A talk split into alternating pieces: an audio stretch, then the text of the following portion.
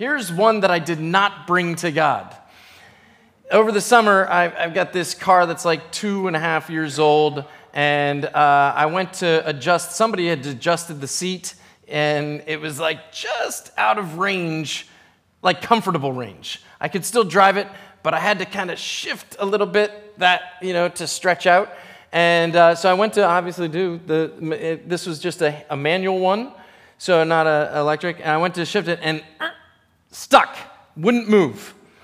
And I was like, and no matter how many times I got in and out of the car, you know, like I tried to, I ate more for about two weeks so that I could be more dense, so that maybe my denseness, well, that's not why I got more dense. But it was a byproduct. So even more density didn't get the chair to move, and uh, it just wouldn't budge. And so, um, fortunately, we got a uh, warranty on the car, and so we called up and we said, "Hey, we'd like to have this uh, the car checked out." And they said, "Oh, it's going to cost you $190 just to have it, um, you know, looked at." And uh, you know, that's it, 190 bucks. And you know, and if it's something that's under warranty. Uh, you know, so all the little fine print all of a sudden was like, oh my goodness, it's probably a french fry that got in or a, some, something that got into the track. This is crazy. I'm not paying 190 bucks for somebody to come out and tell me that I'm an idiot and I'm too sloppy when I eat in my car. So I didn't do anything about it because like 190 bucks, that's 190 bucks. And, but I didn't pray about it. I didn't do anything with it. I just kind of kept driving. And I don't know about you. Maybe you love Hilo.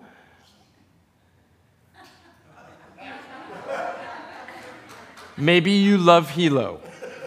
I've lived here for almost 20 years, and I think I've been to Hilo maybe 12 times in my entire 20 years. I just don't find a reason to go very often. But this, this fall, my son is in soccer, and there's a lot of soccer matches in Hilo. So now I'm driving this car that's a little out of range over to Hilo every weekend, going back and forth to, to Hilo. And like after about the third week, my back's all jacked up, and like I'm like starting to get that little hitch and the giddy up and everything. And I'm like, I gotta, I gotta, I gotta pay the 190 bucks to find out to get the French fry out of the thing because I can't keep going on like this with this car. So I, I pull the trigger and I go in. I take the car in, and they, they uh, take like a couple hours and they, they call me up and they're like, oh, Mr. Keiser, uh, you know, there's, um, there's a defect. The ball bearing is bad in the seat, and so we have to replace the entire seat. The entire seat. And I was like, uh, and that's covered by warranty. And I was like, well, that's good news. And they're like, not for everybody. Nissan's gonna have to, it, the, the part alone is $5,200.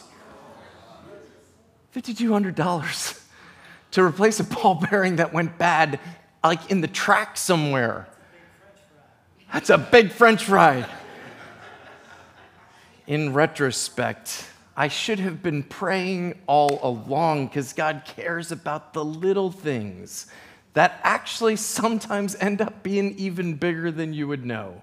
And so uh, I just want to testify one, that I'm not perfect.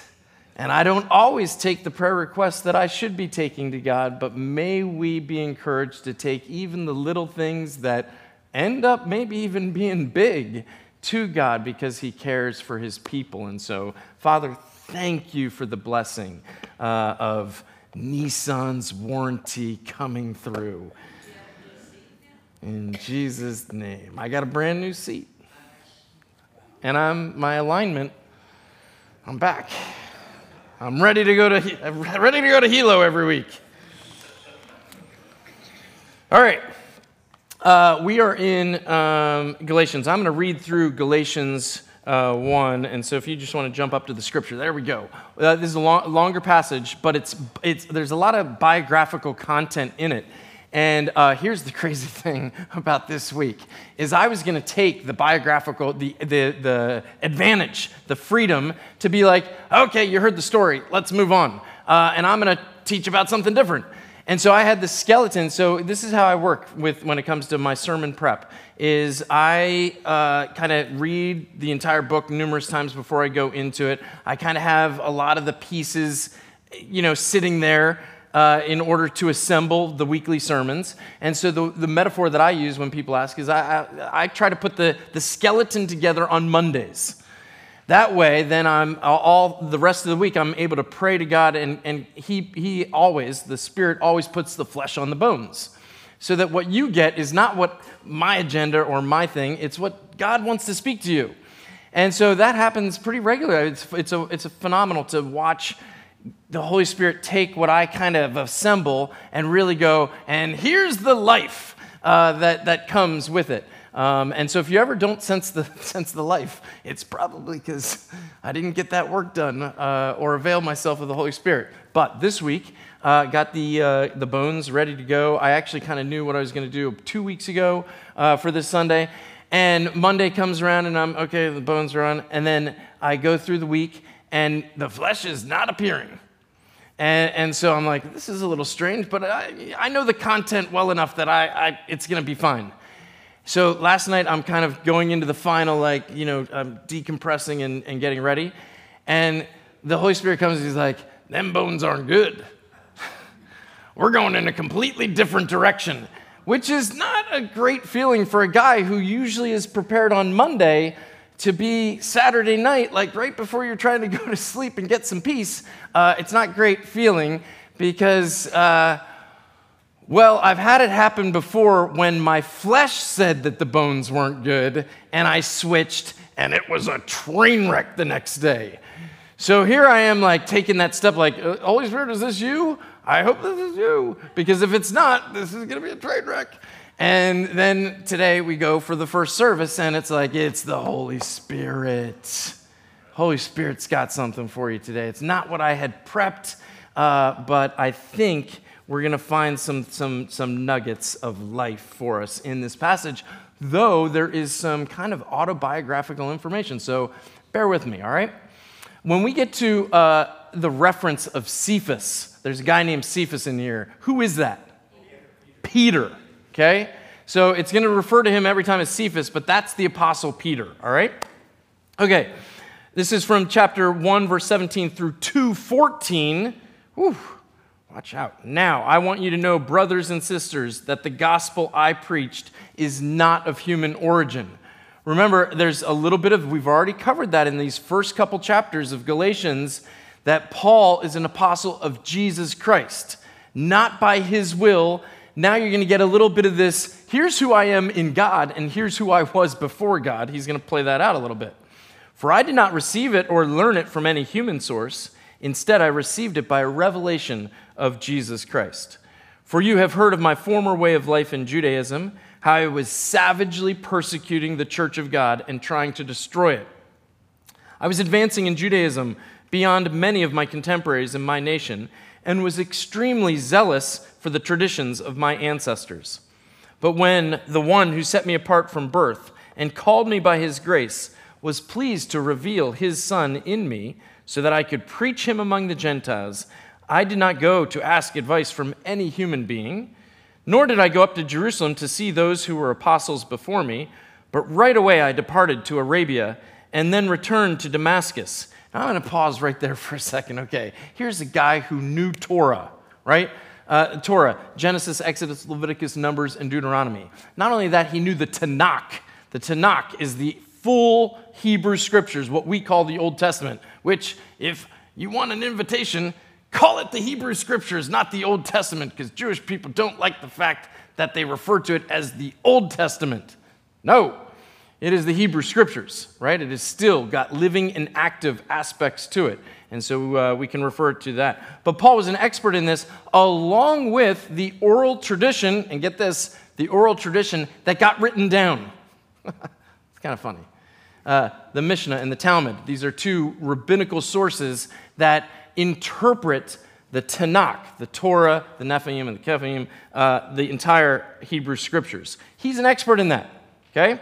Uh, and so here he is, an expert in that stuff, and now all of a sudden, he, defending the traditions of Judaism, unlike many of his peers, leading him to persecute the church and be responsible for the death of Stephen, meets Jesus.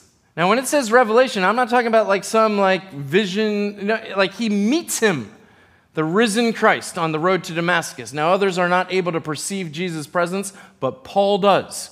And he meets him face to face. And, and here, I mean, can you imagine the uh, I mean, we talk about people having worldviews and how we understand reality and blah, blah, blah. The worldview shaking that would have gone on in Paul, Paul or Saul's life at that moment, eh, I mean, he would have questioned everything.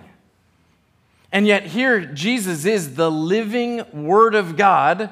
So, all that Torah, all that Hebrew scripture is in life in front of him. And now he's going, wait a minute. I'm an expert in that, and I was completely wrong. Just like the Pharisees and the Sadducees, right? Like they, they had so much wrong about it. So here he is, he gets this revelation from, from God. Now you can imagine Saul or Paul and what he must have felt like. Ah, I need some space and time to go back to the Tanakh, to go back to those Hebrew scriptures and figure out how I could possibly have missed it. And that's what he does. He goes to Arabia and he goes and he immerses himself back in to the Hebrew scriptures and starts to figure out with this revelation from Christ going, how this is how I missed I missed grace.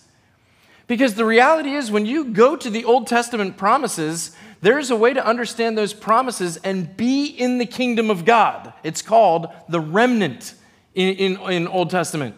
There are a group of people who were truly Jewish who believed in the promises of God, of a God who's able to raise the dead back to life. And they were declared righteous because of that belief, Abraham being chief among them.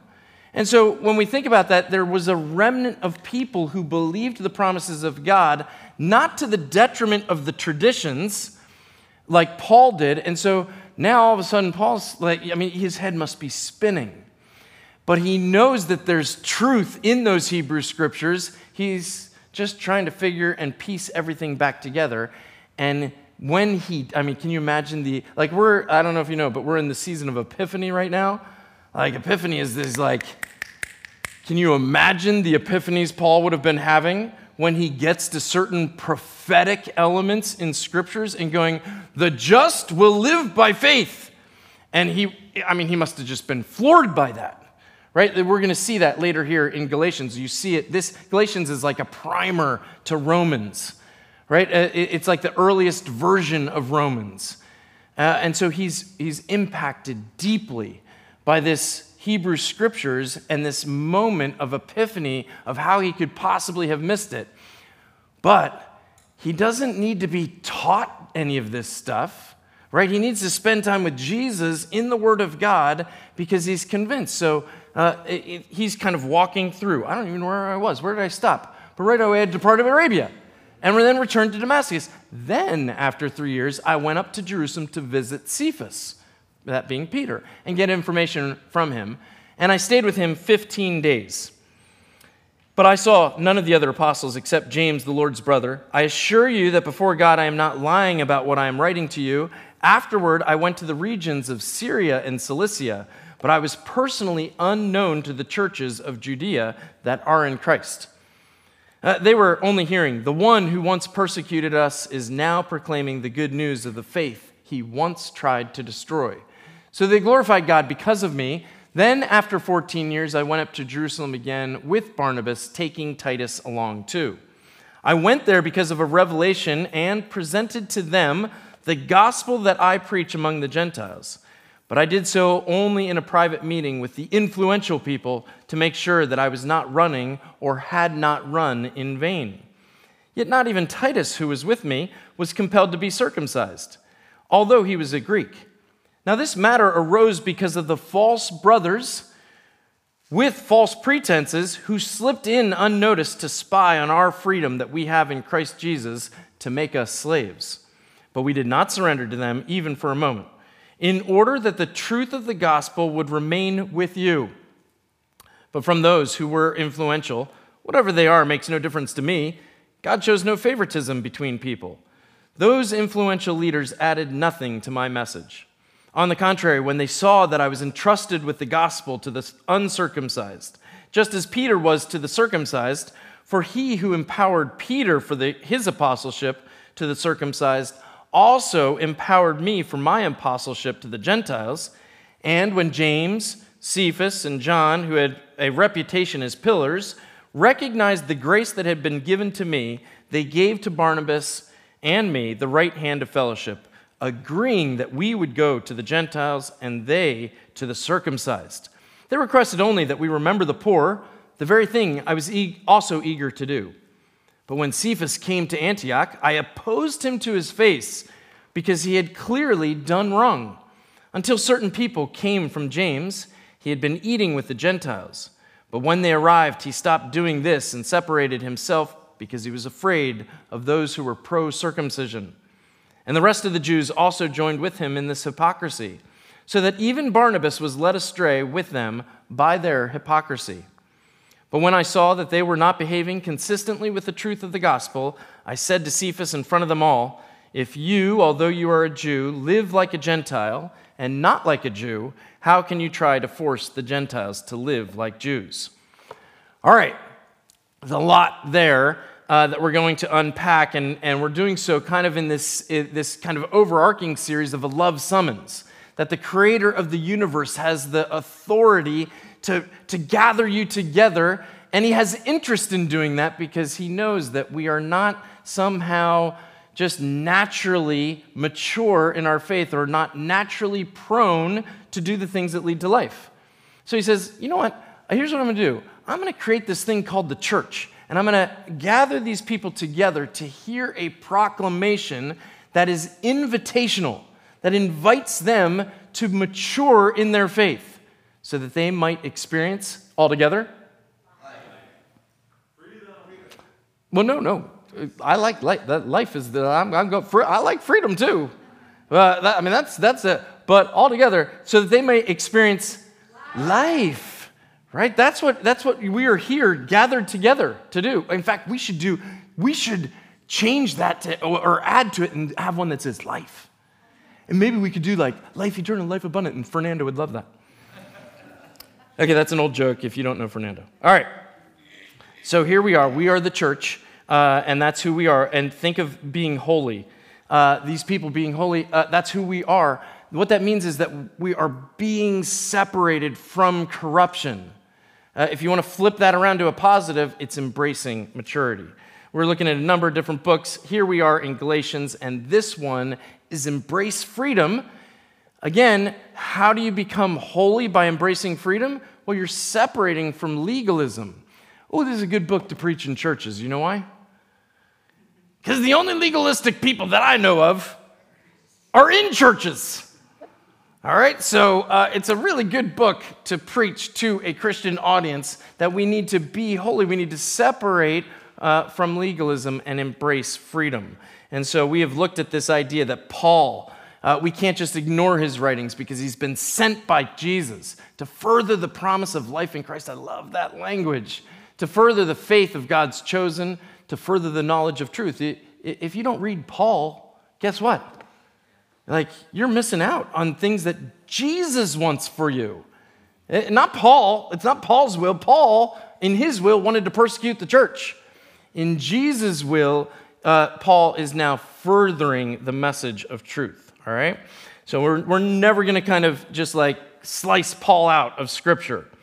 Uh, even when we get to some parts that are difficult, we're going to communally wrestle with, with, with God on that. That's the invitation that God has for his people. Wrestle with him on these things that he is saying leads to truth. Last week, last week we looked at, well, what is the gospel? Or on the contrary side of it, what isn't the gospel? And we recognize that there's this God who created everything. It's beautiful, it's perfect, it's wonderful. And then, and then we stepped onto the picture and we were like, nope, I want my will. And we ruined all of creation. We brought corruption into the story, but thank heavens there's a God that's able to raise uh, the dead back to life, to overcome our corruption. And he said, You are not having the last word. I will have the last word. I'm going to recreate something even better. Man, oh, that sounds like an amen right there. I'm going to recreate something even better. Amen. Oh, amen. And he's going to do it by grace, but he's also going to do it invitationally to include us, that we get to cooperate with this. It's fantastic. So let's look at, at uh, what he is asking us now. He's, he's, he's inviting us to engage, to, to have the freedom to engage. And uh, I think what, that's what we see here in this passage is this opportunity to see how Paul engages. Um, and so, one of the ways that, that we see this is that Paul knew his encounter with Jesus was real, right? And that's what he goes to lengths. I mean, he, took a lot of time to just unpack his story, and this isn't even the only place that he does it. He does it multiple places. In, we read about it in Acts and other parts of his letters where he gives us a little bit of an insight into his encounter with Jesus and that, that very real encounter where his life was transformed miraculously. And on the basis of that encounter, Paul has incredible confidence, incredible confidence to take this message. I, I don't know, wait, let's see, he took his, this message, well, maybe to his family, his friends, his neighbors, and his coworkers, and all the Gentile world. He had confidence to do that.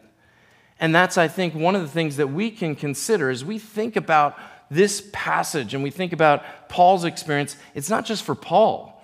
This, this fact that this invitation that we can experience freedom to engage comes from our encounter with Jesus.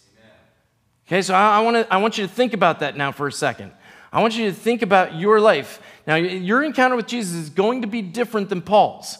Paul's had a very tangible experience with the risen Jesus that we are unlikely to have. Ours is probably not going to be where we can reach out and like have him audibly talk to us, but we do get an opportunity to have an encounter with Jesus regularly right that's part of why we assemble in his name is to have this this incarnation of the word of god proclaimed to you and thereby you have an opportunity to have an engagement or an encounter with jesus so think of those epiphanal moments that i'm talking about right uh, have you had that same kind of experience that paul has had where you were going your own way in life and then all of a sudden, Jesus showed up and he interrupted your way, and your life hasn't been different since. That's an encounter. Now, it didn't have to come from a revelation. It, it may have come from a, a, a, maybe you were at a Billy Graham crusade. I know people that were saved, Billy Graham, uh, promise keepers. Uh, how many people kind of got saved in a situation where it was like kind of a mass uh, evangelical service? Anybody in here?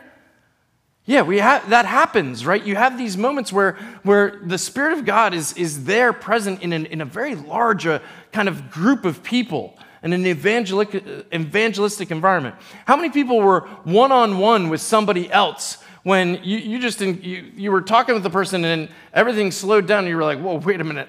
This is not the person speaking. I'm having an encounter with Jesus. How many, how many people have had that? Those moments. How many people were without the community of God and simply, I got a friend in college, man. He was a, he was a fun golf partner, I'll tell you that, because he had wild stories, right? Like, eh, they would go way longer than the 18 holes. And like, he was this skinny little white boy from the South, like super, he was like uh, Eddie Haskell from Leave It to Beaver. He was like, every, every mother would be like, oh, you know, this kid's like the greatest kid, right? Because he was always like, yes, sir, no, ma'am, right? All that nonsense, which is not nonsense, it's fantastic, okay? I just never held on to it, so I didn't get the same thing. Anyhow, this kid was a hellraiser.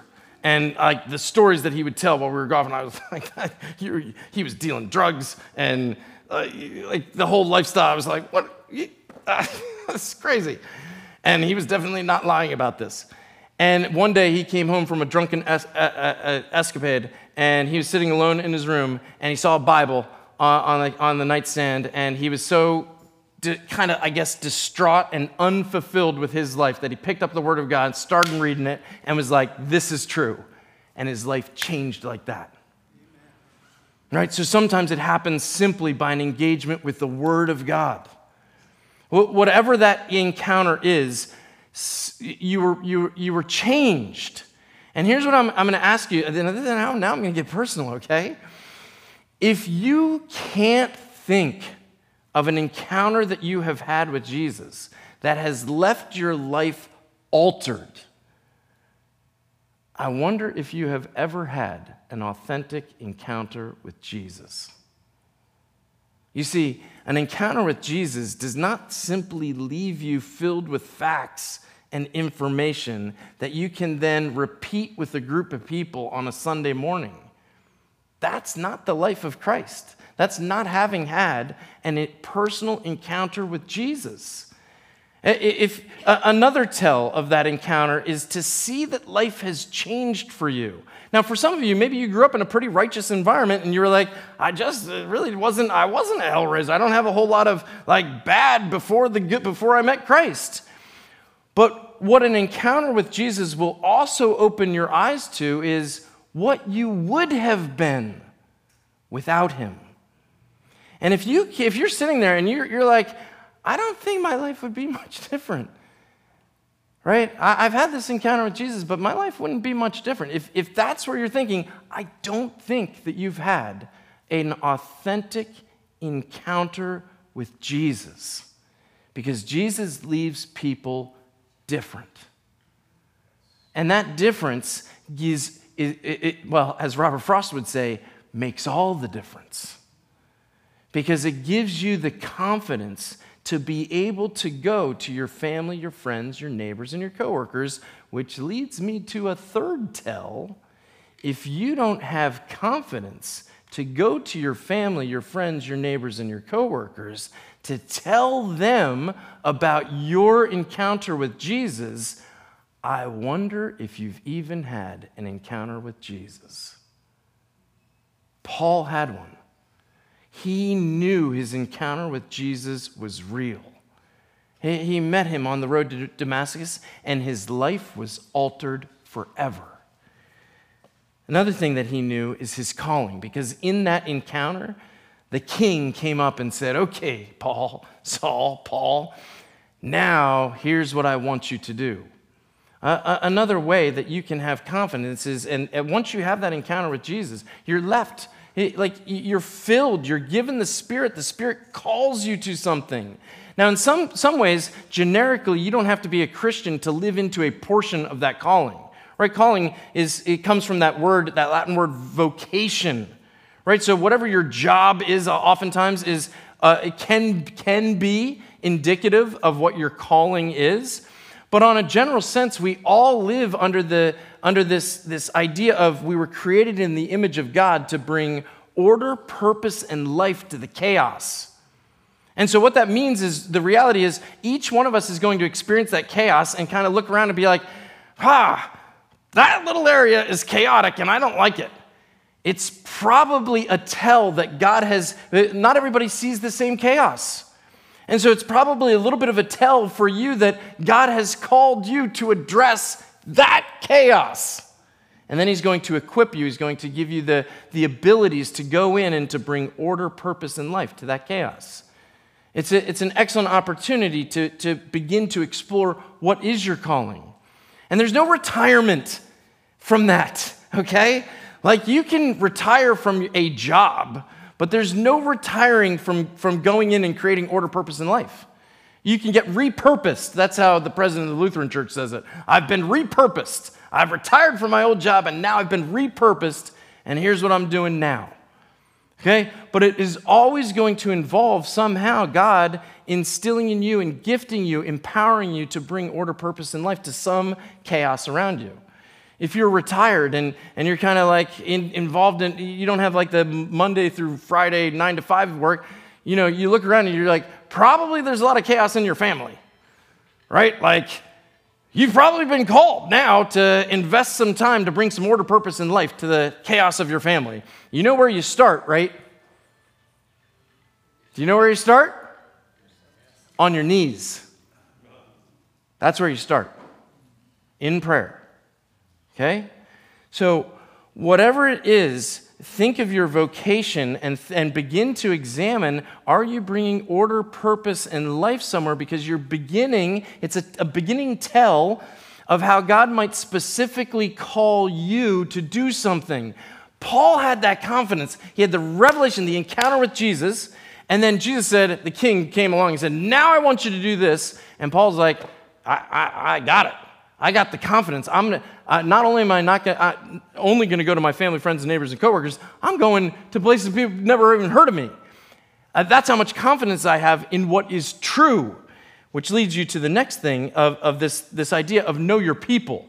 All right, and know your people, and, and the final one here, know the message. They kind of go hand in hand. Now, here's a, I got a lot of people in life, all right? I use that expression all the time. That's my people, all right?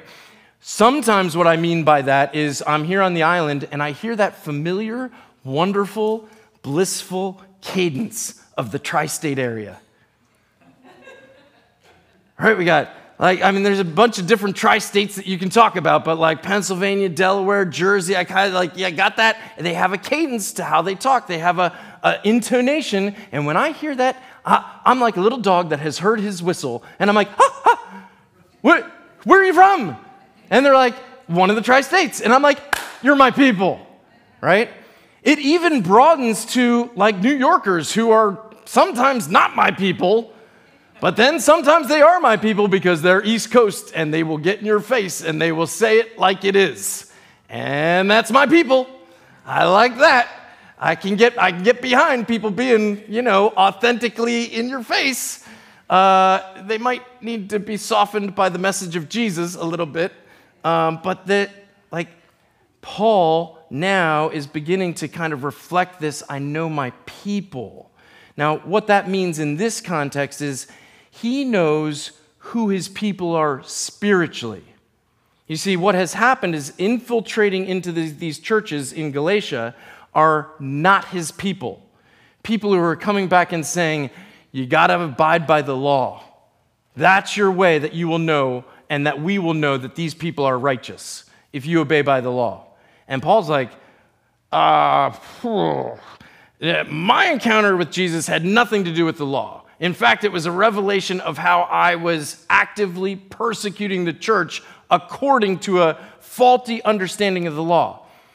Uh, my calling came not because of the law, uh, and so he's sitting here, he's, going, he's able to in- easily distinguish who his people are. And then he goes back to Jerusalem. he's like, I got to make sure you're my people. Okay? He didn't need to go back in order to get trained by them because he already had his encounter with Jesus. He already had his calling. He knew what the message was. But he had to go back and check in to make sure his people were his people.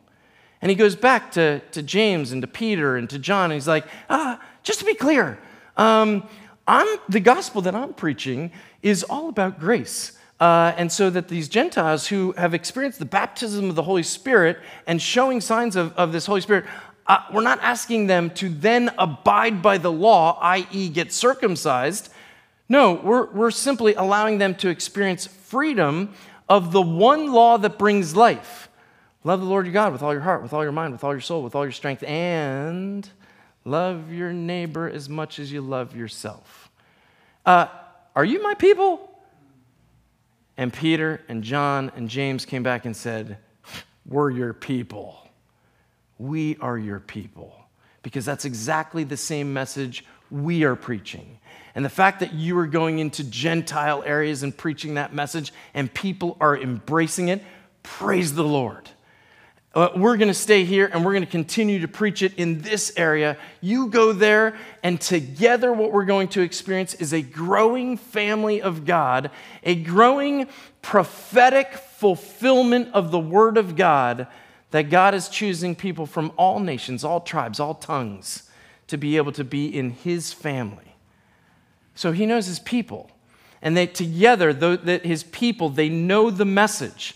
And, and knowing all these things gives him great confidence to be able to take the message out.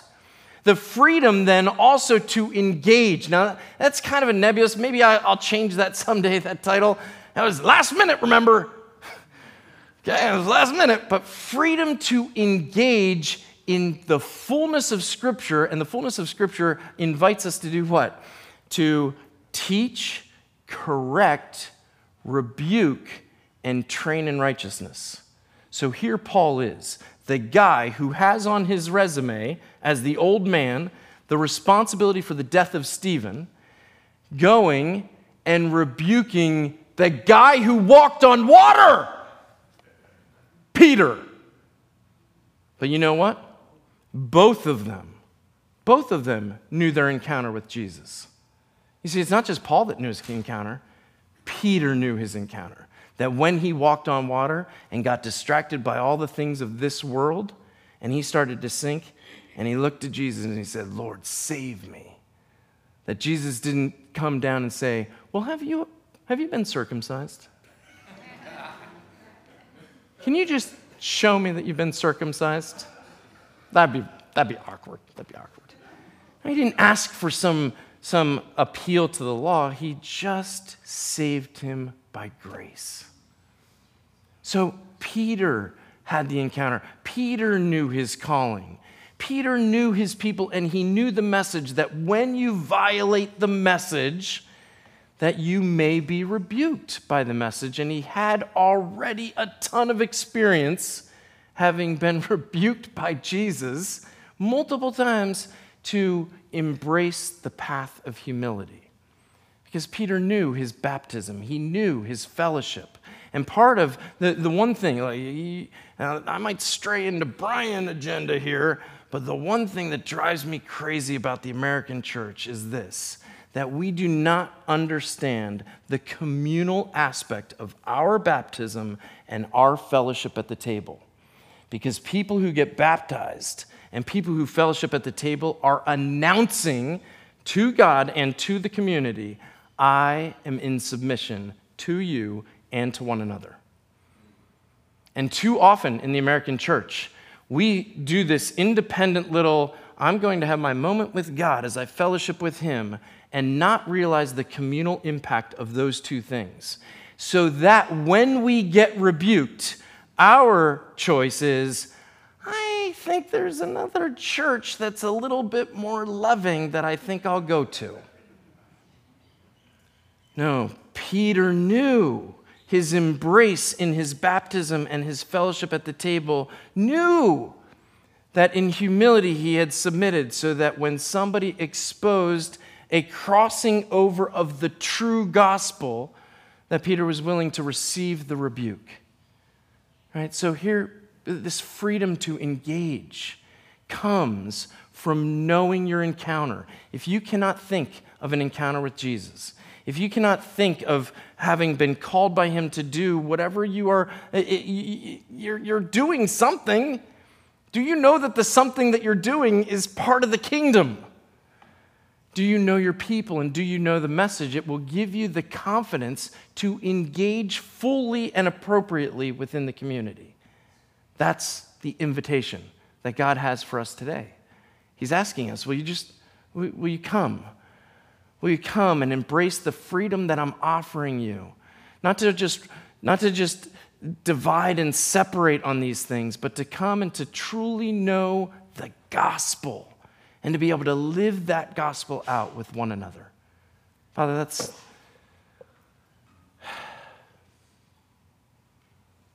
We need you, Father.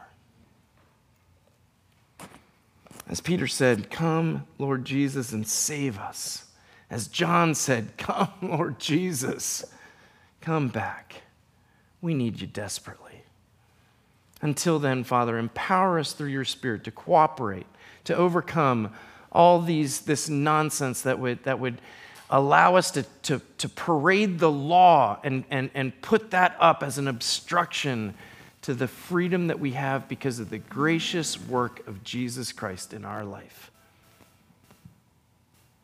We ask these things in your Son's name. Amen.